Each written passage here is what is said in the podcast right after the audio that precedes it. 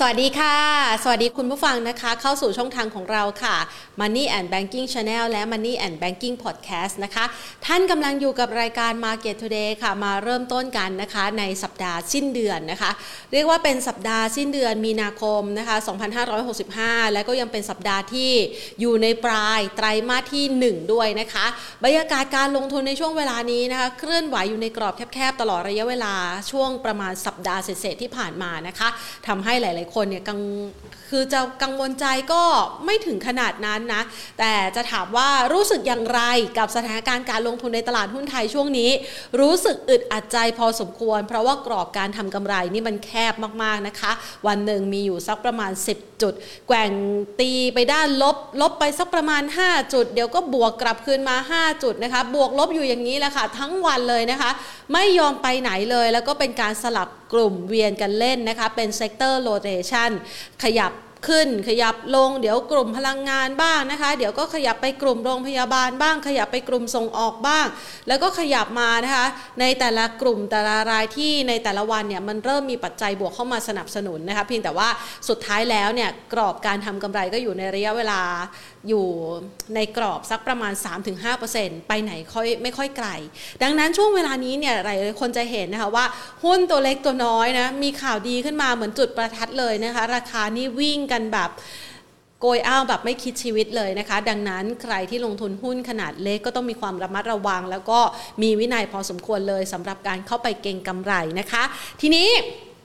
เรามาดูกันนะคะสำหรับบรรยากาศการลงทุนในวันนี้นะคะหลายๆคนเนี่ยก็อยากจะมาประเมินคือยิ่งมันอยู่ในกรอบที่แคบมากแค่ไหนเนี่ยนะคะมันก็ยิ่งอยากจะจับจังหวะให้ถูกนะคะว่าเซกเตอร์โรเทชันเนี่ยไอ้กลุ่มหุ้นที่เงินกำลังจะหมุนไปเข้าเนี่ยมันจะเป็นหุ้นกลุ่มไหนกันบ้างเดี๋ยวเรามาชี้เป้ากันนะคะหุ้นกลุ่มที่เงินกำลังจะหมุนไปนะคะหมุนเข้าหมุนออกนะคะหมุนอยู่อย่างนี้นะเพื่อที่จะรอการประกาศผลประกอบการไตรมาสที่1ที่น่าจะเริ่มต้นขึ้นประมาณต้นเดือนเมษายนแล้วก็เป็นต้นเดือนที่หลายๆคนน่าจะมีบรรยากาศการลงทุนที่ค่อนข้างจะซึมๆเศร้าๆหน่อยนะคะเพราะว่าเป็นวันช่วงวันหยุดยาวหลายวันทำการอยู่เหมือนกันนะคะเดี๋ยวเราก็จะมาพูดคุยกันในประเด็นเหล่านี้กันแต่ก่อนอื่นนะคะขอขอบพระคุณผู้ใหญ่ใจดีที่ให้การสนับสนุนรายการของเราค่ะ SCB ธนาคารไทยพาณิชย์นะคะที่ให้โอกาสเราได้มาพูดคุยกับคุณผู้ชมเป็นประจำทุกวันจันทร์ถึงศุกร์ในช่วงเวลาทำการแบบนี้นะคะแล้วเดี๋ยวเดือนหน้าเมษายนเราจะมีช่วงเวลาใหม่เข้ามาด้วยให้กับคุณผู้ชมได้ติดตามเป็น Market Today Special นะคะที่จะมาประเมินถึงเรื่องราวที่น่าสนใจในการลงทุนกันมาอัปเดตกันนะคะสำหรับสถานการณ์การลงทุนในวันนี้ค่ะยังคงเป็นอีกหนึ่งวันนะคะที่การลงทุนในตลาดหุ้นไทยนั้นยังเคลื่อนไหวอยู่ในกรอบไปไหนไม่ไกลนะคะ 1,675 1,685 กรอบไปอยู่ประมาณนี้นะคะเช้าวันนี้เนี่ยบรรยากาศการซื้อขายต้องยอมรับว่าบางตาไปเยอะนะคะเนื่องจากว่าในช่วงที่ผ่านมามันเคลื่อนไหวอยู่ในกรอบแคบๆจนกระทั่งเราก็เลือกไม่ถูกว่าจะปาตัวไหนดีมันไม่เหมือนกับช่วงสถานการณ์ที่เป็นจังหวะขาขึ้นใช่ไหมคะจาก 1,580 จุดนะคะแล้วก็วิ่งขึ้นมาอยู่ที่ประมาณนี้100กว่าจุดที่ช่วงก่อนหน้านี้ได้ลงไปแล้วมันตีรีบาวกลับคืนมาเนี่ยช่วงจังหวะนั้นใครซื้อช่วงแพนิคนะคะตัวไหนมันก็ได้กำไรกันทั้งนั้นนะคะเพียงแต่ว่ามันจะมาช่วงอัดอั้นอยู่ช่วงนี้แหละมันเหมือนทำกรอบแนวรับแนวต้านอยู่ตรงนี้นะคะก็ต้องมีการประเมินสถานการณ์ที่ชัดเจนแล้วก็เฝ้าระวังกันอยู่พอสมควรเลยทีเดียวนะคะทีนี้เรามาดูบ้างครึ่งวันเช้านะคะ10อันดับแรกที่มีมูลค่าการซื้อขายสูงสุดในเช้าวันนี้ก็อย่างที่บอกไปแล้วค่ะว่ามันมีทั้งหุ้นตัวเล็กตัวน้อยนะคะหุ้นขนาดเล็กที่เข้ามาลดแล่นนะแล้วก็มีปัจจัยเฉพาะตัวนะคะแล้วก็ยังมีหุ้นในกลุ่มพลังงานหรือแม้กระทั่งกลุ่มปิโตรเคมีที่อาจจะลงไปค่อนข้างลึกในช่วงก่อนหน้านี้นะคะก็เริ่มกลับคืนมาเช้าวันนี้ค่ะท็อปไทยออยล์บวกเพิ่มขึ้นมา 2.82% นะคะ TH ตรงหัวนะคะมีการปรับขยับเพิ่มขึ้นมา 14.88%อันนี้เขาก็เป็นธุรกิจรับซื้อหนี้นะคะหนี้เสียที่จะกลับมาบริหารใหม่เขาก็มีข่าวในเรื่องของการเตรียมรับซื้อหนี้เตรียมจัดตั้งบริษัทลูกนะคะก็ราคาหุ้นก็ขยับขึ้นมาค่อนข้างแรง 14.88% กสิกรไทยค่ะราคาปรับลดลงไป 0.63% นะคะ AOT รอความคาดหวังนะคะ1เมษายนนะคะในการที่จะไปลดขั้นตอนการตรวจ RT-PCR ของนักท่องเที่ยวนะคะน่าจะช่วยทำให้นักท่องเที่ยวเนี่ยกลับคืนมาได้มากยิ่งขึ้นแต่ตอนนี้มันก็มีเรื่องของความ กังวลนะคะเกี่ยวกับนักท่องเที่ยวรัสเซียที่เดิมทีเขาเป็นนักท่องเที่ยวหลักๆกลุ่มนึงเหมือนกันในบ้านเราแล้วไม่ต้องคาดหวังเลยเกี่ยวกับกรณีของนักท่องเที่ยวชาวจีนนะคะที่ตอนนี้เนี่ยยังคงใช้ Zero COVID Tolerance อยู่นะคะก็คือความอดทนต่อโควิดเป็นศูนย์นะคะแล้วเมื่อเช้านี้นะคะตรวจพบผู้ติดเชื้อในเซี่ยงไฮ้นะคะก็เลยส่งผลทำให้รัฐบาลจีนนะคะที่เขาเข้มงวดอยู่แล้วเนี่ยหน่วยงานท้องถิ่นในพื้นที่เซี่ยงไฮ้เองก็เลยประกาศมาตรการล็อกดาวน์กินระยะเวลา9วันนะคะแบ่งออกเป็นโซนพื้นที่เลยเพื่อที่จะปูพรมสแกนหาเลยว่าใครติดโควิดบ้างป้องกันไม่ให้มันมีการแพร่ระบาดที่ลุกลามออกไปนะคะปัญหาดังกล่าวก็กดดันต่อทิศทางการลงทุนด้วยนะคะไปดูต่อนะคะกลุ่มปริโตเคมีที่ก่อนหน้านี้ปรับลดลงมาค่อนข้างแรงนะคะ PTTGC วันนี้บวกเพิ่มขึ้นมาได้ 0.97% แตกต่างจากทางด้านของปูนซีเมนต์ไทยนะคะวันนี้ยังคงมีการปรับตัวลดลงไป 0.52% ปตท.ค่ะขยับเพิ่มขึ้น 0.64% นะคะแล้วก็ทางด้านของเอรินเซรินะคะเอรินเซริวันนี้ราคาขยับเพิ่มขึ้นมานี่เรียกว่าแทบจะชนเซลลิ่งเลยนะคะ 23.48% นะคะส่วนทางด้านของหุ้นยูป้านะคะนี้เขาก็เตรียมขุดเหมืองบิตคอยน์เพิ่มนะคะก็รายงานกันอยู่สม่ำเสมอเกี่ยวกับเรื่องของแผนการลงทุนของเขานะคะที่จะไปขุดเหมืองบิตคอยน์วันนี้ราคาขยับเพิ่มขึ้นมา 1.67% นะคะ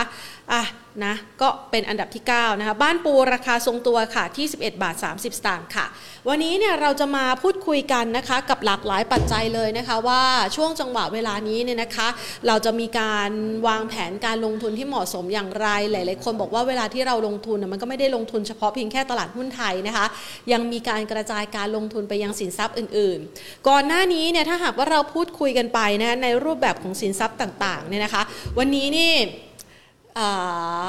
หลายๆคนนี่อารมณ์ดีมากนะเพราะอะไรนะคะ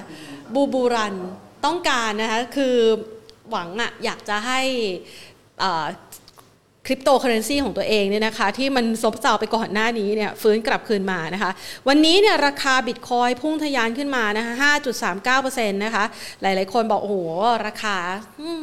หลังจากที่ลงไปค่อนข้างแรงกังวลใจอยู่นานวันนี้วิ่งขึ้นมาค่อนข้างจะดีก็มองว่าเป็นโอกาสของการลงทุนหรือว่าจับจังหวะของสายคริปโตนะคะแต่ถ้าหากว่าใครเนี่ยไม่อยากลงทุนแล้วก็ดูเสี่ยงจนเกินไปในรูปแบบของการลงทุนในคริปโตเคอเรนซีนะคะซึ่งณปัจจุบันเนี่ยสินทรัพย์ดิจิทัลนั้นมันมีอยู่หลากหลายเลยนะคะสามารถที่จะกระจายการลงทุนได้นะคะในธุรกิจหรือกลุ่มอุตสาหกรรมที่สามารถจะเติบโตไปพร้อมๆกันได้กับตัวสินทรัพย์ดิจิทัลนะคะดังนั้นวันนี้เราจะมาไฮไลท์เรื่องนี้กันนะคะแล้วก็เปิดโอกาสการลงทุนกันค่ะไปพูดคุยกันนะคะกับคุณคมสันต์ พลานุสนธิกรรมการบริหารและประธานเจ้าหน้าที่สายงานการตลาดและผลิตภัณฑ์จากบลจ. Asset Plus นะคะสวัสดีค่ะคุณคมสันต์ค่ะครับสวัสดีครับค่ะวันนี้นี่จะมาพูดคุยนะคะเกี่ยวกับกระแสของสินทรัพย์ดิจิทัลนะคะต้องยอมรับว่าในช่วงที่ผ่านมาเนี่ยคือถ้าเป็นปีที่แล้ว 2564 มาแรงจริงๆนะคะถ้าใครเทรดสายคริปโตคือสกุลเงินคริปโตเคอเรนซีนะคะแต่มาปีนี้อาจจะดูยุบๆย่อๆกันหน่อยนะคะความตื่นตัวในด้านนี้เนี่ยยังคงมีอยู่นะคะอยากจะให้คุณคมสันต์เนี่ยช่วยเล่าภาพหน่อยสำหรับสินทรัพย์ดิจิทัลนอกเหนือจากคริปโตเคอเรนซีแล้วเราสามารถที่จะมองหาโอกาสการลงทุนในกลุ่มเหล่านี้ได้ยังไงบ้างคะครับก็ก่อนอื่นเนี่ยก็ต้องบอกว่าเทรนด์หรือกระแสของสินทรัพย์ดิจิทัลนะครับหรือว่าเรื่องของอุตสาหกรรมบล็อกเชนเองเนี่ยก็เรียกได้ว่าตื่นตัวมากขึ้นนะครับแล้วก็มีการยอมรับมากขึ้นนะครับในช่วงที่ผ่านมาเนี่ยนะครับปริมาณบัญชีที่มีการลงทุนนะครับในพวกสินทรัพย์ดิจิทัลหรือพวกจะบอกว่าบิตคอยน์เนี่ยนะฮะก็เพิ่มขึ้นเป็นอย่างมากนะครับก็ช่วงปี2020เนี่ยมี800ล้านบัญชีปีที่แล้วเนี่ยเพิ่มมาอีกประมาณ200ล้านบัญชีเป็น 1,000 ล้านบัญชีนะครับอันนี้ก็สะท้อนให้เห็นว่านักลงทุนเนี่ยส่วนใหญ่นะครับหรือคนรุ่นใหม่ๆเนี่ยเริ่มเรียกได้ว่ายอมรับนะฮะแล้วก็มีความมั่นใจในสินทรัพย์ที่เป็นแบบคริปโตเคอเรนซีมากขึ้นนะครับรวมถึงนักทุนสถาบันเองนะครับเห็นจากปริมาณการถือครองที่เพิ่มมากขึ้นอย่างต่อเนื่องนะครับก็ผ่านทางพวก trust ต่างๆนะครับปัจจุบันต้องบอกว่าในหลายๆประเทศเนี่ยก็อาจจะยังมีกฎเกณฑ์ในการกำกับดูแลคริปโตเคอเรนซียังไม่ค่อยชัดเจนแต่ว่าก็อยู่ในช่วงที่กำลังมี development หรือว่ามีพัฒนาการที่ ดีขึ้นอย่างต่อเนื่องนะครับอาจจะหลายๆท่านอาจจะบางประเทศก็ดูจะไม่ยอมรับนะฮะหรือประเทศไทยเองก็กฎเกณฑ์ต่างๆที่ออกมาก็อาจจะยังมีความกลางๆก็คือยังยอมให้มีการลงทุนในสินทรัพย์ดิจิตอลได้แต่ว่าอาจจะไม่ให้ชำระสินค้าอะไรพวกนี้ก็อันนี้ผมคิดว่าสิ่งหนึ่งที่จะทำให้สินทรัพย์ดิจิตอลเนี่ยไปต่อได้ในระยะยาวจริงๆเนี่ยผมคิดว่าก็คือการเข้ามากำกับดูแลของภาครัฐนะครับเพราะว่าต้องบอกว่าช่วงแรกเนี่ยที่นักลงทุนที่เข้าไปเนี่ยก็เป็นกลุ่มคนใหม่ๆหรือกลุ่มคนที่อาจจะมีความรู้หรือว่ามีความเชื่อในเรื่องพวกนี้แต่ว่ากลุ่มคนขนาดใหญ่จริงๆที่จะผลักดันให้สินทรัพย์ตัวนี้ไปต่อแบบเหมือนเป็นสินทรัพย์หนึ่งในการลงทุนเนี่ยก็คือต้องมีทางการเข้ามาเหมือนรับรองหรือรองรับว่าโอเคการลงทุนในพวกนี้เนี่ยมันสามารถทำได้แล้วก็ปลอดภัยอะไรพวกนี้นะครับเพราะนั้นสิ่งนี้ผมว่าเรากำลังจะเห็นมากขึ้นเรื่อยๆนะครับทั้งในต่างประเทศรวมถึงในประเทศไทยนะครับวันนี้ก็คงเป็นโอกาสการเติบโตในระยะยาวนะครับแต่ว่าวันนี้เองทางผมเองคงไม่ได้จะมาเน้นเรื่องสินทรัพย์ดิจิตอลมากสักขนาดนั้นเพราะว่าต้องบอกว่ากองทุนของเราที่เราจะคุยกันวันนี้มันเป็นอะไรที่เกี่ยวข้องกับบล็อกเชนด้วยนะคือบางทีเราแยกอาจจะยังแยกไม่ออกระหว่างคำว่าสินทรัพย์ดิจิตอลกับบล็อกเชนเพราะว่าที่ผ่านมาเนี่ยคนจะรู้จักคำว่าคริปโตเคอเรนซีคำว่าบิตคอยหรือคำว่าดิจิตอลแอสเซทมากของบล็อกเชนแต่ว่าไอ้เทคโนโลยีหรือตัวเขาเรียกว่าเป็นตัวคอของคริปโตจริงเนี่ยมันก็คือตัวเทคโนโลยีบล็อกเชนนะครับซึ่งต้องบอกว่ามันมีโอกาสในการใช้งานในอุตสาหกรรมอื่นๆเนี่ยมากมายนะครับเพราะเรื่องของคริปโตเคอเรนซีเนี่ยเรากำลังพูดถึงแค่อุตสาหกรรมการเงินหรืออะไรที่เกี่ยวข้องการเงินเท่านั้นแต่ว่าบล็อกเชนเนี่ยคุณประโยชน์ของเขาเนี่ยมีมากกว่านั้นค่อนข้างมากครับค่ะต้องยอมรับว่าบล็อกเชนเนี่ยจริงๆแล้วมันก็คือหัวใจสำคัญละในการที่จะทำให้ตัวคริปโตเคอเรนซีหรือว่าอุตสาหกรรมที่เกี่ยวข้องมีความปลอดภัยมากยิ่งขึ้นจากตัวนี้แล้วมันก็เป็นมาตรฐานสำคัญที่ทำให้มีความเป็นหนึ่งเดียวสามารถที่จะสร้างโอกาสการทำธุรกิจในอุตสาหกรรมต่างๆได้อย่างที่คุณคมสันได้เล่ามาเมื่อสักครู่นี้เนี่ยนะคะบล็อกเชนเนี่ยมันไม่ได้จำกัดเพียงแค่เฉพาะธุรกิจด้านการเงินเท่านั้นมันยังมีอิทธิพลต่ออุตสาหกรรมอื่นๆอีกด้วยช่วยชี้ให้เราเห็นภาพเพิ่มเติมหน่อยสิคะว่าเจ้าตัวบล็อกเชนเนี่ยมันเข้าไปมีเอี่ยวหรือว่าเป็นส่วนสำคัญของอุตสาหกรรมไหนบ้างนะคะครับก็จริงๆต้องบอกว่าแทบจะทุกอุตสาหกรรมเลยก็ว่าได้นะครับอย่างปีที่ผ่านมาเนี่ยนะครับมูลค่าของธุรกิจบล็อกเชนทั่วโลกเนี่ยอยู่ที่ประมาณ 38,000 ล้านเหรียญสหรัฐนะครับภายในอีกประมาณ10 ปีข้างหน้านะครับจากการคาดการณ์ของพวกสำนักวิจัยหรือทาง Market Research เนี่ยมองว่ามันมีโอกาสที่จะเติบโตไปในระดับถึงประมาณ3 ล้านเหรียญสหรัฐนะครับหรือโตระดับ 70% ต่อปีถามว่าโอ้โตเยอะขนาดนี้เนี่ยแน่นอนคงไม่ได้มาจากแค่ธุรกิจหรืออุตสาหกรรมที่เกี่ยวข้องกับการเงินนะครับจริงๆอุตสาหกรรมที่มีการคาดการณ์ว่าจะมีโอกาสอุตสาหกรรมหรือเซกเตอร์นะครับหรือกลุ่มที่มีโอกาสจะใช้มากที่สุดเนี่ยจริงๆแล้วคือภาครัฐบาลนะครับเป็นอุตสาหกรรมที่เกี่ยวข้องกับรัฐบาลนะครับอย่างเช่นการนำบล็อกเชนเข้ามาใช้กับระบบทะเบียนราษฎร์ต่างๆนะครับระบบ identity นะครับหรือต่อไปเนี่ยอาจจะมา apply กับการเลือกตั้งนะครับก็ในภาคธุรกิจที่เกี่ยวกับภาครัฐเนี่ยมีโอกาสที่จะนำบล็อกเชนเข้ามาใช้เยอะธุรกิจที่2ที่ใหญ่ๆที่เราจะมองเห็นเนี่ยก็คงหนีไม่พ้นพวกsupply chain management นะครับ blockchain ทำให้เรื่องของการตรวจสอบกระบวนการขนส่งสินค้ากระบวนการผลิตอาหารต่างๆเนี่ยมันทำได้รวดเร็วมากขึ้นนะครับรวมถึงอุตสาหกรรมที่เกี่ยวข้องกับพวก e-commerce นะครับเทรนด์ของ e-commerce ที่เติบโตในปัจจุบันเนี่ยค่อนข้างมากแล้วก็ e-commerce เองก็แน่นอนการซื้อของออนไลน์การศึกษาพฤติกรรมต่างๆหรือการตรวจสอบข้อมูลในการซื้อขายเนี่ยเทคโนโลยี blockchain เนี่ยจะเข้ามาช่วยได้ค่อนข้างเยอะอันนี้ก็จะเป็นอุตสาหกรรมหลักๆนะครับที่จะมีโอกาสปรับใช้กับตัวบล็อกเชนค่อนข้างมากจริงๆต้องบอกว่ามีอีกหลายอุตสาหกรรมเกือบทุกอุตสาหกรรมอย่างที่ผมบอกตั้งต้นเฮลท์แคร์นะครับอุตสาหกรรมการแพทย์ก็ต่อไป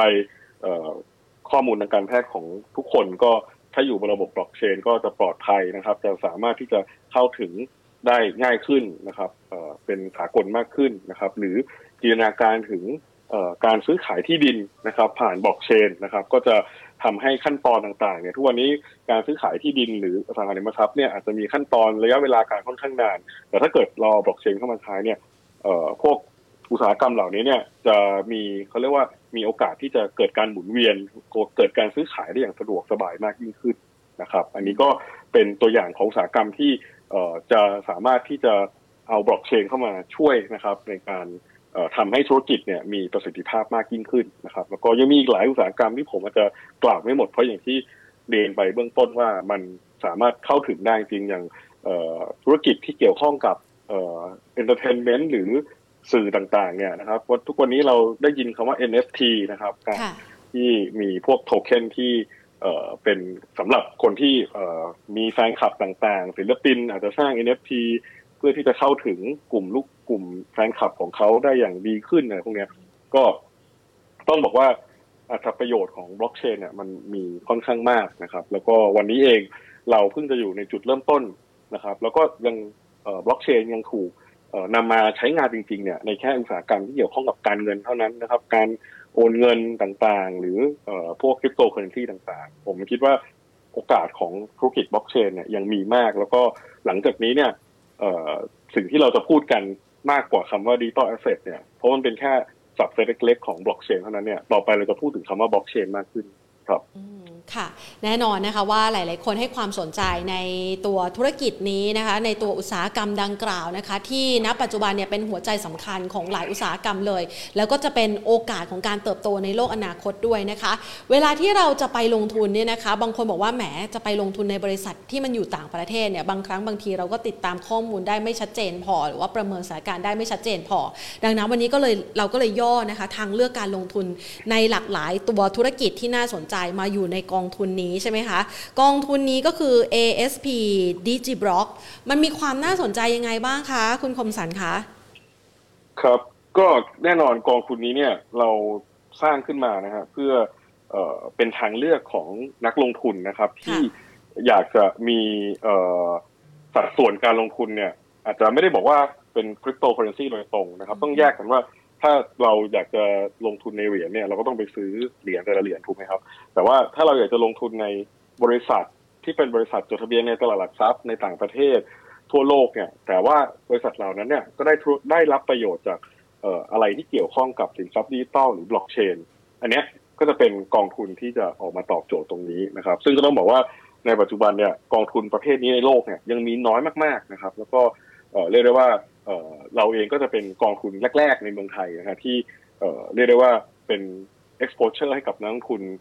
สำหรับอะไรที่เกี่ยวข้องกับสินทรัพย์ดิจิทัลเพราะต้องบอกว่าวันนี้เนี่ยสินทรัพย์ดิจิทัลเนี่ยเป็นเรื่องใหม่มากๆนะครับแล้วก็เป็นถือว่าเป็นสินทรัพย์ชนิดใหม่ที่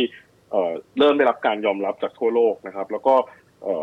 หลังจากที่มันพิสูจน์ตัวเองมาสักระยะนึงเนี่ยก็พบว่าการที่เราเพิ่มการลงทุนในดิจิทัลเข้าไปในพอร์ตการลงทุนเนี่ยก็สามารถที่จะทำให้ผลตอบแทนของพอร์ตคุณเนี่ยดีขึ้นนะฮะจะไม่ได้เป็นสัดส่วนที่เยอะมากแล้วครับเลทเซว่าประมาณสัก 5-10% ที่เราแนะนำเนี่ยก็มีโอกาสที่จะทำให้การลงทุนเราเนี่ยเรียกได้ว่ามีผลตอบแทนที่ดีขึ้นนะครับก็กองทุนนี้เนี่ย DigiBloc เนี่ยนะครับเราจะลงทุนใน 75% นะครับในผ่านกองทุน ETF ที่ชื่อว่า VanEck Digital Transformation ETF นะครับซึ่งกองทุน ETF ตัวนี้ก็เป็นหนึ่งในกองทุน ETF ที่เรียกได้ว่าเป็น pure play นะครับก็คือว่าเขาจะลงทุนในบริษัทหรือธุรกิจที่เกี่ยวข้องกับสินทรัพย์ดิจิทัลและบล็อกเชนเท่านั้นนะครับอย่างเช่นหลายๆบริษัทเนี่ยโอเคอาจจะมีการพูดถึงว่าตัวเองจะทำธุรกิจที่เกี่ยวข้องกับบล็อกเชนหรือดิจิทัลสินทรัพย์ดิจิทัลแต่ถ้าเกิดสัดส่วนมันน้อยมากเมื่อเทียบกับรายได้เนี่ยก็จะไม่ถูกลงทุนในกองทุนนี้กองทุนนี้เนี่ยจะคัดเฉพาะบริษัทที่เรียกได้ว่าลงทุนหรือทำธุรกิจที่เกี่ยวข้องกับกลุ่มนี้เนี่ยต้องมีสัดส่วนที่ค่อนข้างมากเพราะฉะนั้นกองทุนเนี้ยก็จะมีแนวโน้มการเคลื่อนไหวเนี่ยไปในทิศทางเดียวกับส่วนใหญ่ในปัจจุบันเนี่ยยังมีความเคลื่อนไหวไปในทางเดียวกับราคาสินทรัพย์ดิจิตอลค่อนข้างมากนะครับเพราะว่าตัวเองอิงกับประโยชน์ตรงนี้ก็กองทุนนี้เนี่ยก็จะตั้งมาประมาณสักเกือบปีกว่าๆแล้วนะครับก็มีผลการดำเนินงานที่ค่อนข้างอาจจะยังไปในทิศทางเดียวกับพวกราคาคริปโตเคอเรนซีหรือราคาบิตคอยค่อนข้างมากแต่เชื่อว่าอนาคตเนี่ยก็จะมีได้รับประโยชน์เนี่ยที่เติบโตกับบล็อกเชนมากขึ้นนะครับค่ะเวลาเราดูรายละเอียดนะคะไส้ในของกองทุนเนี่ยเรามีการกระจายการลงทุนยังไงบ้างคะอยากจะให้คุณคมสันช่วยเล่าแล้วก็อธิบายหน่อยที่มาของการสร้างโอกาสการเติบโตให้กับตัวกองทุนนะคะกับตัวสินทรัพย์ที่เขาเข้าไปลงทุนนะคะ ครับก็จริงๆในแบ่งเป็นตามกลุ่มแล้วกันนะฮะว่ากลุ่มที่เขาลงเนี่ยก็เริ่มตั้งแต่คนที่ทำพวก payment gateway นะครับที่ใช้พวก digital asset ในการทำนะครับบริษัทอย่างเช่นพวกบริษัท Square ที่เมื่อก่อนเรารู้จักกันว่าชื่อ Square ตอนนี้ก็เปลี่ยนชื่อเป็น Block แล้วนะครับหรือว่าพวกที่ทำพวก crypto miner นะครับซึ่งพวกนี้เองก็เหมือนเป็นเรียกได้ว่าเป็นต้นน้ำแล้วกันของdigital asset นะครับเพราะว่า digital asset จะเกิดขึ้นก็ต้องมีคนที่เรียกได้ว่าทำการขุดนะฮะหรือขุดพวกสินทรัพย์พวกนี้ขึ้นมากลุ่มนี้ก็จะเป็นกลุ่มสุดอีกกลุ่มหนึ่งที่เราลงแล้วก็วันนี้เองพวกตลาด exchange นะครับของคริปโตเนี่ยก็เรียกได้ว่ามีความน่าสนใจยิ่งขึ้นอย่างบริษัทอย่าง Coinbase นะครับที่เป็น exchange อันดับต้นๆของโลกเนี่ยก็เป็นหนึ่งตัวที่ลงทุนในกองทุนเหมือนกันนะครับแล้วก็รวมถึงพวกบริษัทที่ทำซอฟต์แวร์นะครับที่เกี่ยวข้องกับเรื่องของสินทรัพย์ดิจิตอลหรือบล็อกเชนอันนี้ก็จะเป็นอีกตัวหนึ่งเหมือนกันแล้วก็ถ้าดูในฝั่งที่เป็นฮาร์ดแวร์แน่นอนฮาร์ดแวร์ก็เป็นตัวสำคัญนะครับว่าอย่างเช่นบริษัทอย่าง NVIDIA อย่างเงี้ยครับก็ทำพวกชิปการ์ดจออะไรต่างๆที่มาใช้ในธุรกิจพวกนี้โดยตรงก็อันนี้ก็จะเป็นกลุ่มธุรกิจหลักๆนะครับที่ลงทุนในปัจจุบันแต่อนาคตอย่างที่ผมเรียนให้ฟังว่ามันจะมีบริษัทที่เข้ามาจดทะเบียนในตลาดหลักทรัพย์เพิ่มมากขึ้นที่เกี่ยวข้องกับบล็อกเชนแล้วก็ดิจิทัลแอสเซทเนี่ยเรียกได้ว่าปีนึงผมคิดว่าอย่างน้อยก็ 40-50 บริษัททั่วโลกก็จะทำให้โอกาสการลงทุนของเราเนี่ยเพิ่มมากขึ้นเรื่อยๆครับวันนี้ต้องบอกว่ามันเป็นจุดเริ่มต้นแบบมากๆของอะไรก็ตามที่เกี่ยวข้องกับสินทรัพย์ดิจิทัลหรือบล็อกเชนเท่านั้นเองครับค่ะเวลาที่เราไปลงทุนแบบนี้เนี่ยนะคะเรามีการประเมินโอกาสการเติบโตหรือว่าการที่ตัวมูลค่านะคะ NAV ของกองทุนไว้ในระยะเวลาอนาคตเนี่ยเราประเมินไว้ยังไงบ้างและผลตอบแทนในช่วงที่ผ่านมาเป็นยังไงคะก็ต้องเรียนว่าอย่างที่เรียนไปเบื้องต้นถ้าเรามองถึงศักยภาพของการเติบโตของธุรกิจบล็อกเชนเนี่ยนะครับ5ปีข้างหน้าเนี่ยเขาคาดว่าจะเติบโตประมาณสักเฉลี่ยสัก 50% ต่อปีนะครับแล้วหลังจากนั้นเนี่ยก็จะโตก้าวกระโดดขึ้นไปอีกเป็นระดับ 70% แต่ว่าแน่นอนมูลค่าของหุ้นหรืออะไรต่างๆเนี่ยมันก็ยังขึ้นอยู่กับอีกหลายปัจจัยที่เกี่ยวข้องนะครับอย่างเช่นหุ้นต้องบอกว่าธุรกิจบล็อกเชนเนี่ยก็ถือเป็นหนึ่งในธุรกิจที่เป็นซูเปอร์โกลด์สต็อกนะครับบริษัทในกลุ่มเนี้ยเป็นซูเปอร์โกลด์สต็อกเพราะนั้น valuation อะไรต่างๆเนี่ยอาจจะอยู่ในเกณฑ์ที่ค่อนข้างสูงปีนี้เนี่ยในช่วงแรกเนี่ยก็อาจจะได้รับผลกระทบจากเรื่องของการที่เฟดขึ้นดอกเบี้ยหรือว่าทิศทางนโยบายการเงินเนี่ยเริ่มเปลี่ยนแปลงแต่อะไรก็ตามเนี่ย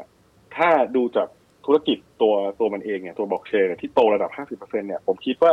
อย่างน้อยๆเนี่ยนะครับตัวบริษัทจดทะเบียนที่เราไปลงทุนเนี่ยก็น่าจะมีศักยภาพการเติบโตของกำไร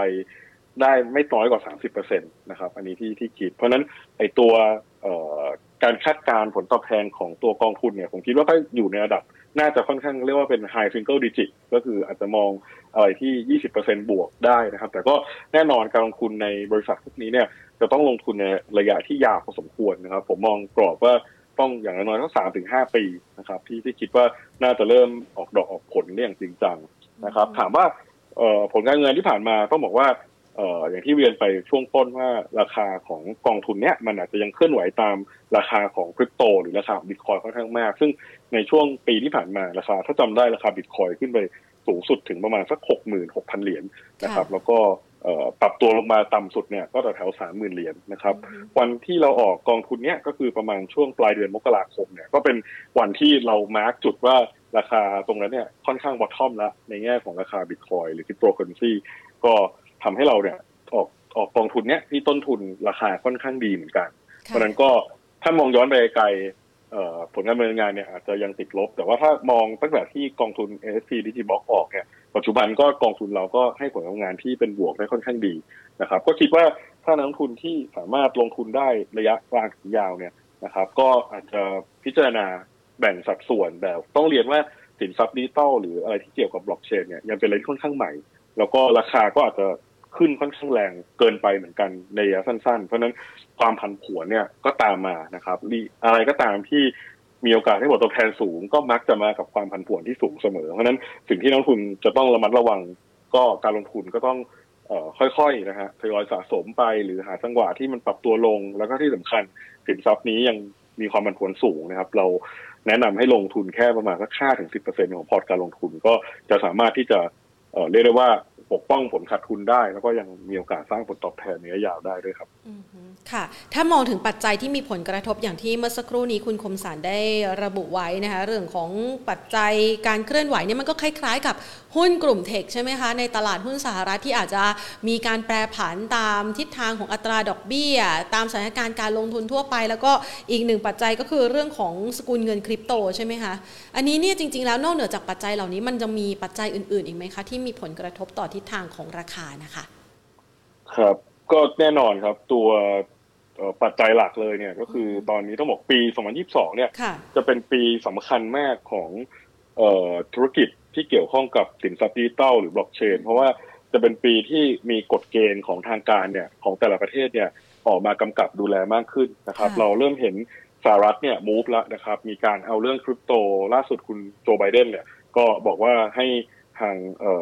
สภาเนี่ยหรือว่าทีมงานเนี่ยทางด้านเศรษฐกิจเนี่ยไปศึกษาผลกระทบหรืออะไรต่างๆของคริปโตเคอเรนซีนะครับแล้วก็เพื่อที่จะออกการกำกับดูแลมาได้อย่างถูกต้องนะครับยุโรปเองก็เริ่มที่จะเข้ามาดูแลตรงนี้เหมือนกันซึ่งจริงๆแล้วที่ผมบอกว่าในช่วงแรกสิ่งที่ออกมาอาจจะเป็นทั้งผลดีและผลลบในระยะสั้นนะครับแต่การกำกับดูแลการมีกฎเกณฑ์ของกำกับดูแลเนี่ยจะทำให้สินทรัพย์ดิจิตอลเนี่ยสามารถไปต่อได้ในระยะยาวเพราะว่าทำให้คนที่จะเข้ามาเนี่ยเริ่มรู้สึกมั่นใจมากขึ้นว่าเฮ้ยมีผู้กำกับดูแลเข้ามามีกลต.แต่ละประเทศเข้ามาดูแลอะไรต่างๆตรงนี้เพราะนั้นผมคิดว่าอันนี้จะเป็นตัวแปรสำคัญที่จะทำให้ราคาสมมติว่าถ้ากฎเกณฑ์ออกมาแล้วคนตีความว่าระยะสั้นมันจะได้รับผลกระทบแต่ระยะยาวเนี่ยยังไงผมเชื่อว่าด้วยความเชื่อมั่นของคนรุ่นใหม่ๆนะครับต่อเทคโนโลยีตัวเนี้ยซึ่งก็มันก็เป็นเทคโนโลยีที่ดีจริงๆนะครับเพียงแต่ว่าอาจจะต้องมีการกำกับดูแลให้ถูกต้องเพราะว่าทุกอย่างเนี่ยมันก็จะเวลาที่เราเห็นข่าวนะครับว่าเวลาคนไปลงทุนบางคนก็จะถูก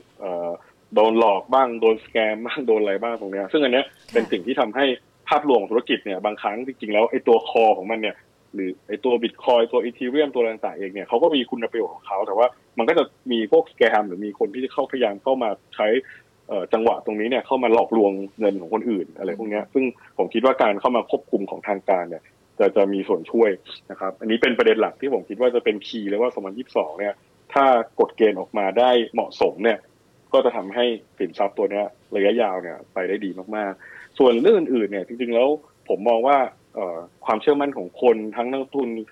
สถาบันแรงต่างตรงนี้ผมคิดว่าเทรนด์มันเป็นทางบวกนะครับเราเห็นหลายๆธนาคารเองเริ่มสามารถยอมรับ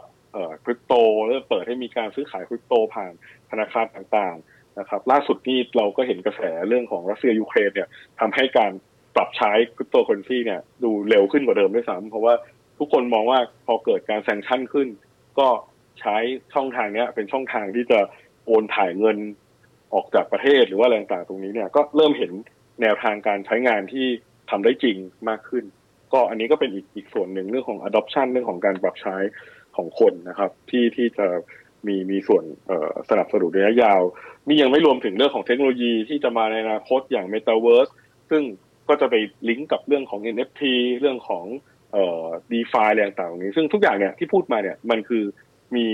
พื้นฐานมาจากเรื่องของ blockchain ทั้งหมดครับค่ะนะคะดังนั้นเนี่ยกองทุนนี้จึงเป็นทางเลือกที่น่าสนใจแหละสำหรับใครที่อยากจะมีย้ำกันอีกสักครั้งหนึ่งนะคะคุณคมสารคะเพื่อที่จะเป็นการสร้างโกรธให้กับพอร์ตการลงทุนนะคะสัดส่วนที่ควรมีในสินทรัพย์ประเภทนี้ควรจะมีอยู่สักประมาณไหนดีคะครับก็สำหรับเบื้องต้นนักลงทุนที่เรียกได้ว่าใหม่มากๆเนี่ยผมแนะนำว่าประมาณสัก 5% ของพอร์ตอันเนี้ยผมคิดว่าเหมาะสมแต่ว่าคนไหนที่อาจจะมีความเชื่อในธุรกิจนี้มากเนี่ยผมคิดว่าอาจจะมีได้ถึงประมาณสัก 10% น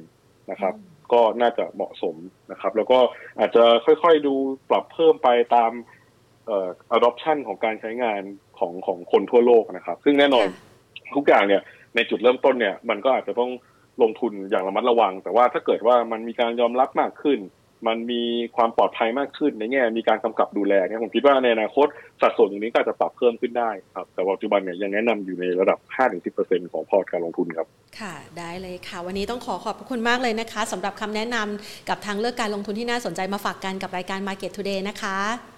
ครับผมยินดีครับสวัสดีค่ะ ครับขอบคุณครับค่ะนะคะคุณผู้ชมคะกองทุนที่เมื่อสักครู่นี้เราพูดกันไปนะคะก็คือ ASP DIGIBLOC นะคะซึ่งเป็นรูปแบบของการลงทุนนะในทั้งสินทรัพย์ดิจิตอลนะคะแล้วก็ในกรณีของการลงทุนในบล็อกเชนนะคะต้องบอกคุณผู้ชมแบบนี้ว่าตัว ASP DIGIBLOC เนี่ยนะคะมันเป็นรูปแบบของการลงทุนที่ไปกระจายการลงทุนอยู่ใน ETF ตัวหนึ่งนะคะที่สามารถจะสร้างโอกาสการลงทุนสร้างผลตอบแทนนะคะใน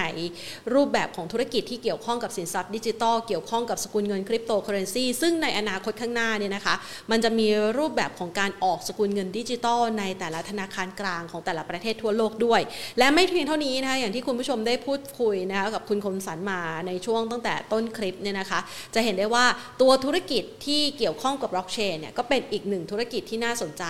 คือมันมีมาถ้าเราคุ้นหูกับคำว่าบล็อกเชนนี่มาไม่ต่ำกว่า5 ปีแล้วนะคะตั้งแต่เราเริ่มต้นรู้จักคำว่าบล็อกเชนเข้ามาจะมีอิทธิพลยังไงต่อธุรกิจนะคะอัตราการเติบโตมันก็เพิ่มขึ้นมาเรื่อยๆจนณปัจจุบันมีมูลค่านะคะเป็นหลักล้านล้านดอลลาร์สหรัฐนะคะแล้วก็ยังมีโอกาสที่จะเติบโตขึ้นไปอีกในอนาคตนะคะเป็นมูลค่าหลายร้อยหลายพันล้านล้านดอลลาร์สหรัฐนะคะซึ่งมันก็เป็นหัวใจการทำธุรกิจสำคัญนะคะทั้งในกลุ่มของอุตสาหกรรมคอมพิวติ้งนะคะอุตสาหกรรมที่เกี่ยวข้องกับเรื่องของการเงินนะคะหรือแม้กระทั่งเกี่ยวข้องกับเรื่องของเมตาเวิร์สนะคะอยากจะให้คุณผู้ชมเนี่ยได้ลองไปศึกษาเพิ่มเติมกันดูนะคะเพราะว่าเป็นทางเลือกการลงทุนหนึ่งที่อาจจะคืออย่างที่คุณคมสันบอกช่วงนี้มันอาจจะอยู่ในช่วงเริ่มต้นบางคนอาจจะรู้สึกว่าไม่ค่อยคุ้นเคยนะคะบางคนอาจจะบอกว่ามองไม่เห็นภาพชัดถึงการใช้หรือว่าความสำคัญของตัวธุรกิจเหล่านั้นนะคะก็อาจจะเข้ามาลองซึมซับดูนะคะแล้วก็มองเห็นโอกาสการเติบโตไปพร้อมๆกันนะคะแล้วก็เป็นตัวหนึ่งที่สามารถกระจายการลงทุนในกลุ่มคริปโตเคอเรนซีคือมันไม่ได้ไปลงทุนโดยตรงนะในคริปโตเคอเรนซีนะคะแต่ว่ามันเป็นการลงทุนนะคะที่สามารถกระจายความเสี่ยงนะคะแล้วก็ไม่ต้องไปเจอกับความผันผวนของตัวสกุลเงิน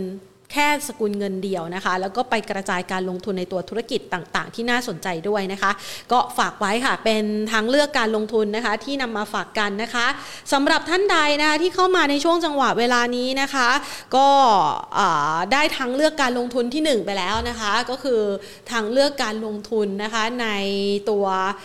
ธุรกิจในตัวอุตสาหกรรมที่เป็นหัวใจของการลงทุนณปัจจุบันเลยนะคะเดี๋ยวเราจะไปต่อสายกันนะคะเพื่อที่จะพูดคุยกันต่อในตลาดหุ้นไทยกันบ้างนะคะว่าแนวโน้มของการลงทุนในตลาดหุ้นไทยนั้นนะคะจะมองอย่างไรบ้างในช่วงจังหวะเวลานี้นะคะเพราะว่าหลายๆคนรู้สึกอึดอัดใจมากเพราะตลาดหุ้นไทยไม่ไปไหนเลยนะในช่วงระยะเวลากรอบเกือบสัปดาห์กว่าๆที่ผ่านมานะคะไปพูดคุยกันค่ะกับดร.วินอุดมรัชตะวานิชประธานกรรมการบริหารกลุ่มบริษัท KTBST ค่ะสวัสดีค่ะดร.คะ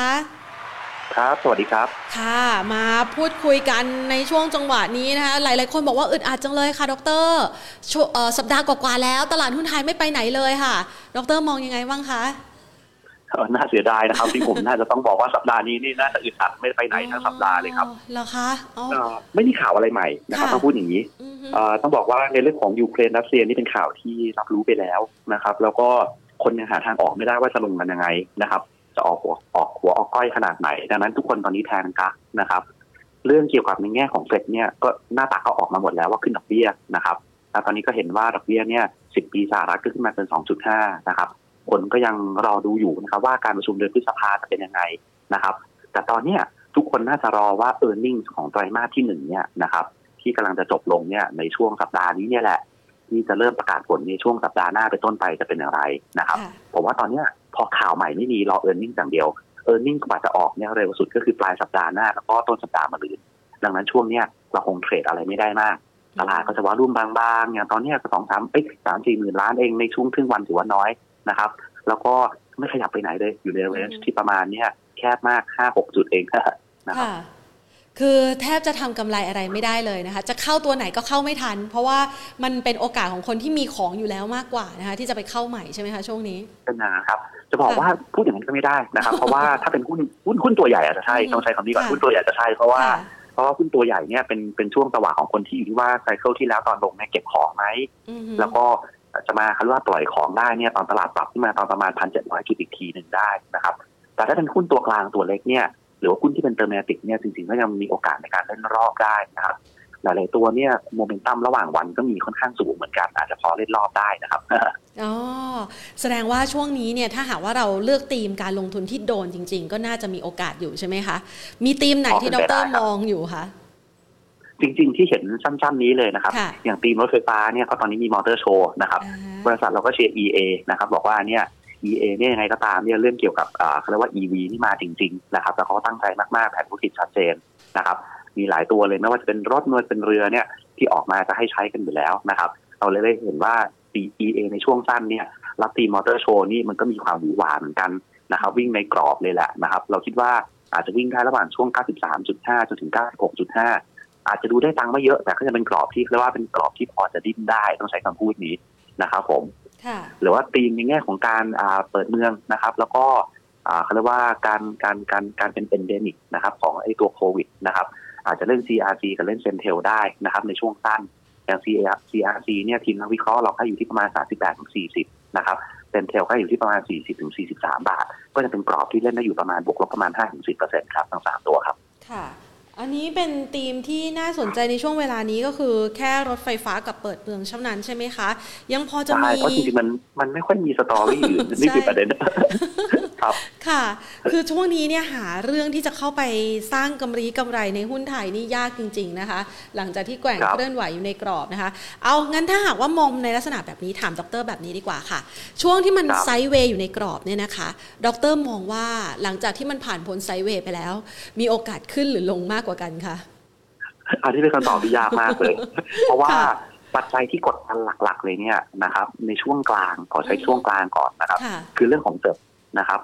เฟดเนี่ยตอนนี้ทุกคน price in ว่าจะขึ้น50 basis point ในช่วงการประชุมเดือนพฤษภาต้นเดือนนะครับถ้าเผอิญการประชุมต้นเดือนพฤษภาเนี่ยเขาไม่ขึ้น50 basis point อาจจะเป็นคีย์ที่ทำให้ตลาดเนี่ยเห็นว่า liquidity ยังอยู่ momentum ยังพอไปได้จะเป็นตัวที่ทำให้ตลาดเนี่ยมันพอไปต่อแต่เฟดเองก็ต้องดูเหมือนกันว่าถ้าเกิดเขาไม่ขึ้นเนี่ยและไอ้ตัวอินเฟลชันมันรันออกไปซึ่งจะเห็นนะครับว่านอนฟาร์มเปโรเนี่ยของวันศุกร์นี้กับของต้นเดือนของพฤษภาเป็นยังไงเนี่ยถ้ามันยังซอลิดมากๆเนี่ยเขาไม่น่าจะมีทางเลือกที่ไม่ขึ้น50 basis point นะครับนี่เรื่องแรกก่อนที่ตอนนี้ทุกคนจับตาแล้วเราตอบไม่ได้จริงว่าแทงหัวแทงก้อยยังไงนะครับอันที่2คือยูเครนนะครับสุดท้ายก็ต้องดูนะครับว่าเป็นยังไงถ้ามันจบแล้วถ้าจบอย่างที่ทางอังกฤษนี่เขาเสนอนะครับคือถอนไปซะตกลงกันให้ได้ลดความรุนแรงเดี๋ยวอังกฤษจะถอนแซงชั่นผมเชื่อว่าประเทศอื่นจะทำตามถ้าเป็นอย่างนี้มันก็จะเป็นเขาเรียกว่าเฮดวินเขาเรียกเป็นเทลวินผลักดันตลาดให้ไปต่อได้เช่นกันแต่เราก็ไม่รู้เหมือนกันว่าสหรัฐจะเอาไหมแล้วรัสเซียจะเอาด้วยหรือเปล่าเพราะว่ามันเป็นเรื่องของหน้าตามากกว่าเรื่องของอะไรละดังนั้นเรื่องนี้เป็นเรื่องที่จับตาดูไม่ได้แต่ทั้งสองเรื่องนี้นะครับจะถูกส่งเสริมด้วยเรื่องที่3ก็คือเรื่องของ earnings อย่างที่เรียนไปนะครับเพราะ2เรื่องแรกที่กล่าวเนี่ยเป็นเรื่องที่มันยังจับต้องไม่ได้ในช่วงสั้นนะแล้วมันมีเอาท์คัมได้หลายอย่างแต่ earnings เนี่ยถ้า solid ออกมาใน first quarter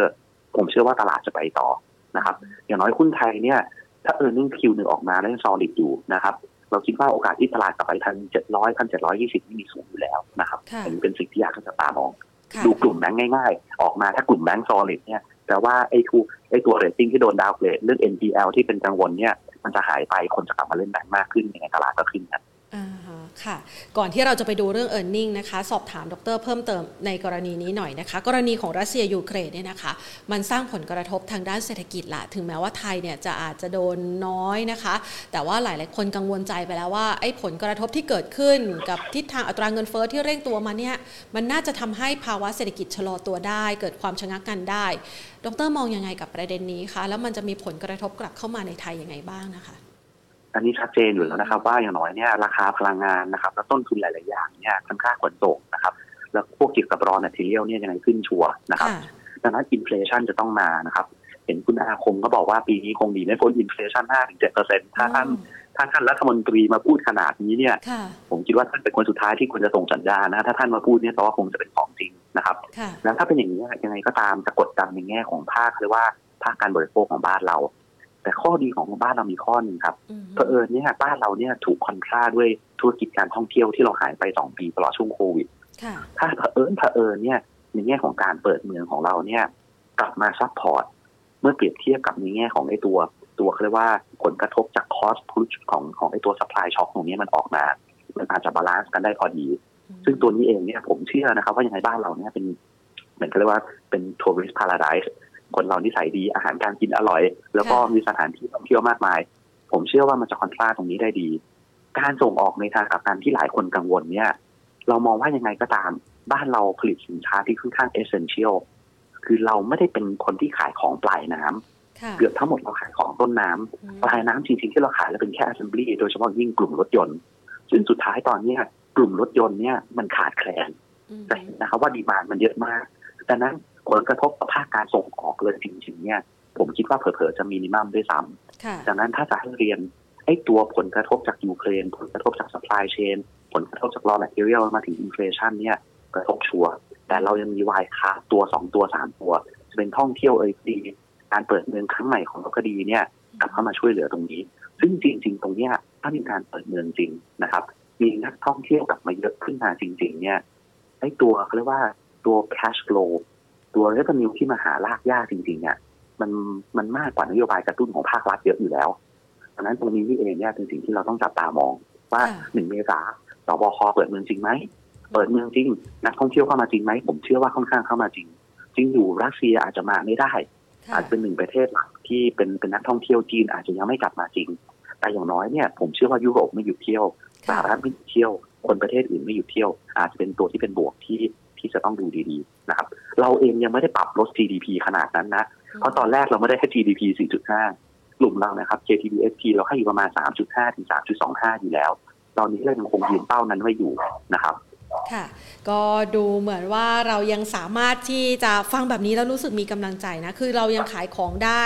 เรารอให้นักท่องเที่ยวกลับมาช้อปปิ้งที่บ้านเรารอมาเที่ยวบ้านเรานะคะเงินก็จะได้มีจังหวะในการที่จะเข้ามาหมุนเวียนในเศรษฐกิจไทยนะคะในช่วงจังหวะนี้เนี่ยก็คลี่คลายความกังวลใจเกี่ยวกับทิศทางขาลงของตลาดหุ้นไทยไปได้พอสมควรแล้วทีนี้มาดูถึง earning บ้างค่ะ earning ไตรมาส 1เนี่ยพอจะไกด์ไลน์ก่อนได้ไหมคะว่ามันมีจุดไหนกลุ่มไหนที่น่าสนใจในการลงทุนเพิ่มเติมอะค่ะจริงๆเนี่ยในกลุ่มของอุตสาหกรรมของที่เราทำเปเปอร์เรากำลังอยู่ในช่วงของการอัปเดตอยู่นะครับแต่โดยรวมเราคิดว่ากลุ่มธนาคารพาณิชย์กลุ่มไฟแนนซ์เนี่ยยังค่อนข้างออกมา solid นะครับอีกกลุ่มที่หนีไม่พ้นที่จะ solid มากได้ inventory gain ก็คือ energy นะครับดังนั้นเราคิดว่าเราแนะนำอยู่3กลุ่มนี้เนี่ยค่อนข้างเป็น3ตัวที่เก็บได้สบายๆนะครับแต่ต้องระวังนิดนึงนะครับคือในกลุ่มที่ PE ที่ค่อนข้างสูงนะครับมันมีโอกาสจะ miss delivery ได้ค่อนข้างเยอะโดยเฉพาะหุ้นที่เป็นกลุ่มโมเมนตัมเนี่ยนะครับดังนั้นเราก็เลยคิดว่าอาจจะต้องจับตาดูหุ้นกลุ่มนั้นให้ดีๆนิดนึงว่าearnings เนี่ยจะยังซัพพอร์ตต่อเนื่องหรือเปล่าแต่ตอนนี้เราคิดว่า3กลุ่มหลักนะครับก็คือ Bank Finance แล้วก็ Energy เนี่ยเป็นกลุ่มที่เก็บได้เลยครับค่ะมีตัวที่น่าสนใจระบุชัดๆเพิ่มเติมไหมคะตัว Top Pick นะคะสำหรับ3กลุ่มนี้ค่ะจริงๆต้องบอกว่ากำลังรีไวซ์อยู่นะครับเนี่ยยังกำลังจะออกเปเปอร์ปลายเดือนนี้ซึ่งจะดิวเนี่ยน่าจะไม่เกินวันพฤหัสนี้แหละครับปลายเดือนเดี๋ยวต้องรอเขาออกมาแล้วขออนุญาตอัปเดตทีเดียวนะครับอ๋อได้เลยค่ะเพื่อจะได้ใช้เป็นจังหวะนะคะในการที่จะเข้าสะสมตัวใหม่ที่น่าสนใจนะคะดังนั้นขอกรอบในช่วงเวลานี้กันหน่อยสิคะเพราะว่าเมื่อสักครู่นี้ดร.บอกว่าตลาดหุ้นไทยคงไม่ไปไหน ช่วงนี้มันจะกินระยะเวลานานแค่ไหนคะไอ้กรอบที่อยู่ตรงนี้ค่ะอาทิตย์นี้น่าเบื่อเรามอง1660 1690นะครับก็ตอนนี้ก็อยู่แถวๆนี้แหละครับ1676โดยประมาณนะครับก็คิดว่าไม่ได้ไปไหนไกลนะครับก็โดยรวมก็อย่างที่เรียนนะครับถ้าจะเล่นเนี่ยอาจจะเล่น EA ก็ได้นะครับอาจจะเล่นในแง่ของ CRC Central ในช่วงขั้นก็ได้นะครับบางทีอาจจะเล่นข่าวสั้นๆอย่าง SCD ก็ได้นะครับเรื่องเกี่ยวกับไอ้ตัวแผนคุณนัดสุดท้ายของเขานะครับแล้วก็ข่าวดีที่เหมือนจะดีแล้วกันที่แบงก์ชาติออกมาว่า SCDX สามารถลงทุนได้โดยที่ไม่อยู่ในกรอบของไอ้ตัวส่วนของที่เขานับนะตัว SCB นี่ราคาเขาลงมาเยอะนะหลังจากที่ก่อนหน้านี้เขาตอบรับยามแม่ไปถึงนู่นน่ะเกือบ140นะคะตอนเขาจะกลับมา114อ่ะ114นี่มีโอกาสที่จะกลับไปที่140ไหมคะดร.เอาจริงๆผมมองว่าถ้าearningมันกลับมานะครับมัน140มีโอกาสกลับไปได้นะครับแต่อาจจะไม่ใช่ไซเคิลนี้แต่อย่างน้อยเนี่ยเรามองว่าถ้า earning ของแบงก์ Q1 ยัง solid เนี่ยอย่าง SCB เราให้อยู่ต่อ25สบายๆค่ะงั้นขอสอบถามเพิ่มหน่อยนะคะคุณผู้ชมสอบถามเข้ามาหุ้นในกลุ่มถ่านหินมองยังไงบ้างคะโดยรวมเราคิดว่ายุโรปต้องใช้ถ่านหินเยอะขึ้นนะครับ ดังนั้นเนี่ยผมคิดว่านั่งซัพพอร์ตกระถางหินบ้านปูกับล้านนาเป็นตัวที่เราชอบอยู่นะครับค่ะบ้านปูกับล้านนานะคะบ้านปูนี่มันมีโอกาสไปคือตอนนี้บ้านปูมันลงมานอนกองอยู่ที่แนวรับใช่ไหมคะเรามองเป้าหมายอยู่สักประมาณเท่าไหร่คะจริงๆเรามองอยู่ที่ประมาณเรามองเนี่ยราคาจากนี้ไปเนี่ยอย่างร้อยสิบสี่สิบห้าบาทน่าจะเห็นนะครับก็เป็นจังหวะสะสมเหมือนกันนะคะเป็นจังหวะสะสมได้ใช่ครับผมคิดว่ากลุ่ม energy โดยรวมอ่ะถ้าสงครามยูเครนกับรัสเซียไม่จบนะครับผมคิดว่าคงเป็นเรื่องที่ยากที่กลุ่ม energy จะลงดับลึกๆทีเดียวนะครับเพราะว่าเรื่องพลังงานเนี่ยราคาน่าจะค้างทั้งหมดเลยค่ะโอเคได้เลยค่ะวันนี้ต้องขอบพระคุณดร.มากเลยนะคะดีครับครับผมสวัสดีครับนะคะก็เป็นภาพนะคะของการลงทุนในช่วงจังหวะเวลานี้นะคะหลายๆคนบอกว่าคุยกันมานะคะตลอดช่วงสัปดาห์ที่ผ่านมานะคะตลาดหุ้นไทยไม่ไปไหนเลยรู้สึกอึดอัดใจมากๆเลือกทางใดสักทางนึงเถอะนะคะทางขึ้นก็จะได้ขายล็อกกำไรกันไปนะคะทางลงก็จะได้หาจังหวะในการช็อปใหม่นะคะตอนนี้ก็ฟังดูแล้วค่อนข้างน่าจะเบาใจนะคะเพราะว่าทิศทางของบ้านเราเองเนี่ยมีโอกาสรอรับนะคะปัจจัยเศรษฐกิจที่2ปีที่ผ่านมาเราแทบจะไม่ได้เวลคัมใครเลยนะคะคืออยากจะWelcome to Thailand คืออยากจะต้อนรับให้นักท่องเที่ยวเนี่ยกลับคืนมามันเป็นภาพคล้ายๆกันนะคะกับประเทศอื่นๆเหมือนกันที่เขาก็ยังไม่สามารถที่จะเปิดรับนักท่องเที่ยวได้คุณผู้ชมจะได้เห็นนะคะว่าตั้งแต่ช่วงต้นปีที่ผ่านมา2022นี้เนี่ยนะคะเราจะได้เห็นหลายๆประเทศพยายามที่จะเปิดนะคะให้นักท่องเที่ยวนะคะไม่ใช่แค่นักท่องเที่ยวนะเปิดให้คนต่างชาติอะเดินทางกลับเข้าสู่ประเทศ1แก้ปัญหาเลยวิกฤตการขาดแคลนแรงงานนะคะหลายๆประเทศเราเห็นได้ชัดเลยว่าขาดแคลนแรงงานมากแล้วก็เป็นตัวหนึ่งที่ผลักดันอัตราเงินเฟ้ออย่างออสเตรเลียอย่างนิวซีแลนด์เนี่ยนะคะก็เป็นประเทศแรกๆที่เขาคุมโควิดเข้มงวดแต่เขาก็เปิดประเทศนะคะเป็นโซนแรกๆเหมือนกันนะคะที่หลังจากสหรัฐหลังจากยุโรปในหลายๆประเทศที่เขาเริ่มเปิดกลับมาแล้วนะคะออสเตรเลียกับนิวซีแลนด์เนี่ยก็เริ่มเปิดกลับมาเหมือนกันเพื่อที่จะดึงเอาแรงงานนะคะกลับไปเพื่อฟื้นฟูเศรษฐกิจของประเทศจากการที่เจอปัญหาวิกฤตโควิด -19 แถมช่วงเวลานี้มันยังไปเจออีกปัญหาหนึ่งนะคะที่เป็นปัจจัยที่ถือได้ว่าเป็นอุปสรรคก็คือไม่สามารถแก้ไขได้ต้องรอให้รัสเซียกับยูเครนเขาสรุปเงื่อนไขการเจรจาจนจบกันซะก่อนนะคะสถานการณ์นี้มันถึงจะหายไปนะคะก็เป็นอีกหนึ่งปัจจัยนะคะที่ทำให้หลายๆประเทศพยายามที่จะสร้างรายได้กลับคืนมาในด้านการท่องเที่ยวแล้วก็อีกหนึ่งประเทศที่เราเห็นนะคะว่าเขาเปิดประเทศแล้วก็มียอดจองการเดินทางค่อนข้างเยอะนะคะก็คือสวิตเซอร์แลนด์นะคะเป็นอีกหนึ่งประเทศที่ตั้งแต่ช่วงต้นปีเนี่ยมีมาตรการในการคลี่คลายสถานการณ์ด้านโควิด -19 สัดส่วนคนติดของเขาก็ค่อนข้างน้อยนะแล้วก็เป็นประเทศที่หลายๆคนบอกว่าเป็นทริปท่องเที่ยวในฝันอยากจะไปเที่ยวกันสักครั้งตอนนี้ก็มียอดจองการเดินทางกลับไปสู่สวิตเซอร์แลนด์ค่อนข้างเยอะนะคะดังนั้นในช่วงจังหวะเวลาในเดือนเมษายนเนี่ยนะคะจะเห็นได้ว่าประเทศแถบเพื่อนบ้านเราเนี่ยนะคะไม่ว่าจะเป็นมาเลเซียสิงคโปร์นะคะอินโดนีเซียนะคะลาวกัมพูชานะคะในประเทศเพื่อนบ้านเนี่ยพยายามที่จะเปิดประเทศกันทั้งนั้นเพื่อที่จะเปิดโอกาสให้กับนักท่องเที่ยวรายได้สำคัญส่วนหนึ่งกลับคืนมาแล้วก็เป็นจังหวะเดียวกันกับบ้านเราเนี่ยแหละที่เปิดเหมือนกันนะคะการเปิดพร้อมๆกันแบบนี้เนี่ยนะคะมันก็จะช่วยทำให้โอกาสในการเดินทางไปมาหาสู่ปริมาณการจราจรทางด้านของเส้นทางทางอากาศเนี่ยเพิ่มขึ้นคึกคักมากยิ่งขึ้นนี่ยังไม่นับรวมญี่ปุ่นหรือว่าเกาหลีใต้นะคะที่กำลังเริ่มเปิดเหมือนกันในวันที่1เมษายนนี้นะคะก็จะช่วยทำให้การท่องเที่ยวเนี่ยไหลกลับคืนมาค่อนข้างจะดีค่อนข้างจะโฟลว์ถึงแม้ว่าจะคาดการณ์กันว่ามันไม่ได้แบบเยอะเท่ากับก่อนเกิดโควิดหรอกแต่อย่างน้อยนะคะมันก็จะช่วยทำให้คนเนี่ยรู้สึกหายอึดอัดแล้วก็เริ่มที่จะหายใจหายคอคล่องขึ้นนะคะก็หวังเป็นอย่างยิ่งนะคะเป็นกำลังใจนะคะให้กับทิศทางของการลงทุนแล้วก็เศรษฐกิจไทยนะคะที่จังหวะช่วงเวลานี้คือถ้าเป็นปีที่แล้วนะคะจนก่อนเกิดรัสเซียกับยูเครนเราแทบจะไม่กังวลใจเกี่ยวกับทิศทางอัตราเงินเฟ้อนะคะเพราะว่าเงินเฟ้อเราต่อแตะมากแทบจะช่วงปีก่อนหน้าเนี่ยแทบจะคุยว่าจะฝืดไหมมันจะเฟ้อหรือเปล่าห่วงกันแบบนี้นะคะแต่พอมาวันนี้เนี่ยราคาพลังงานเร่งตัวสูงขึ้นนะคะคนก็เริ่มกลับมากังวลใจคือมันเร่งตัวมากเร่งแบบทิศทางคือพลิกจากหน้ามือเป็นหลังมือเนี่ยนะคะมันก็เลยทำให้หลายๆคนบอกว่าเอ้ยมันเฟ้อเกินไปเดี๋ยวเราจะทนไม่ไหวกับข้าวของที่แพงขึ้นหรือเปล่านะคะแต่ก็ เดี๋ยวมันจะได้ปลดล็อกกันด้วยเรื่องของรายได้นี่แหละส่งออกยังดีท่องเที่ยวยังไปก็สามารถที่จะสร้างโอกาสในการหายใจหายคอให้กับเศรษฐกิจไทยได้นะคะวันนี้เนี่ยนะคะขอบพระคุณคุณผู้ชมนะคะที่เข้ามาพูดคุยกันนะคะหลายๆท่านสอบถามตัวหุ้นเข้ามาเดี๋ยวเอาไว้เราจะเก็บไว้สอบถามให้นะคะแล้วก็มารายงานกันเป็นประจำแบบนี้นะคะทุกๆวันจันทร์ถึงศุกร์ในรายการ Market Today นะคะเข้ามาทักทายกันเป็นประจำแบบนี้ได้ละค่ะวันนี้หมดเวลาแล้วนะคะลากันไปก่อนสวัสดีค่ะ